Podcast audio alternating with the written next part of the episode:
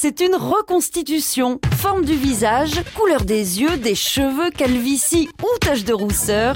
Pour réaliser un portrait robot, le logiciel de la police dispose de plus de 55 formes de visage et près de 900 regards différents. Avec les outils qu'ils ont là pour faire les portraits robots, j'aurais vachement de mal à reconstituer mon visage ou le visage de quelqu'un que je connais entre 200 000 paires d'yeux, 40 000 nez, 30 000 bouches.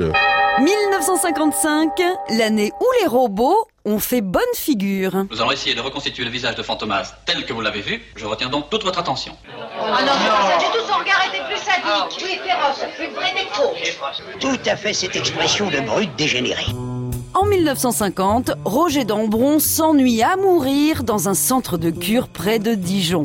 Pour passer le temps, il photographie les résidents, les découpe en plusieurs parties, les yeux, le nez, la bouche, et s'amuse à reconstituer de nouveaux visages. De retour chez lui, il fait breveter son jeu, qu'il baptise le photo-robot. Il le présente au concours Lépine en 1952 et obtient la médaille de bronze. C'est une révolution. La bouche. Trois ans plus tard, Janet Marshall, une jeune Anglaise, est retrouvée morte assassinée dans la Somme.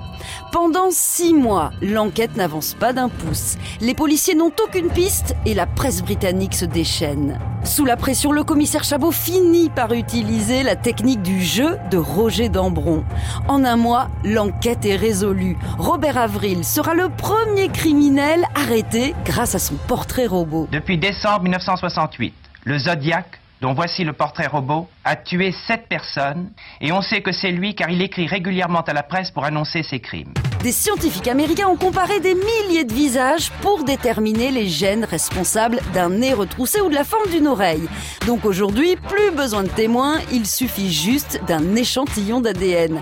Par exemple, un peu de salive retrouvée sur un mégot de cigarette permet à coup sûr aux enquêteurs de réaliser un portrait craché. On n'arrête pas le progrès. Tout à fait cette expression de brute dégénéré. À retrouver sur francebleu.fr.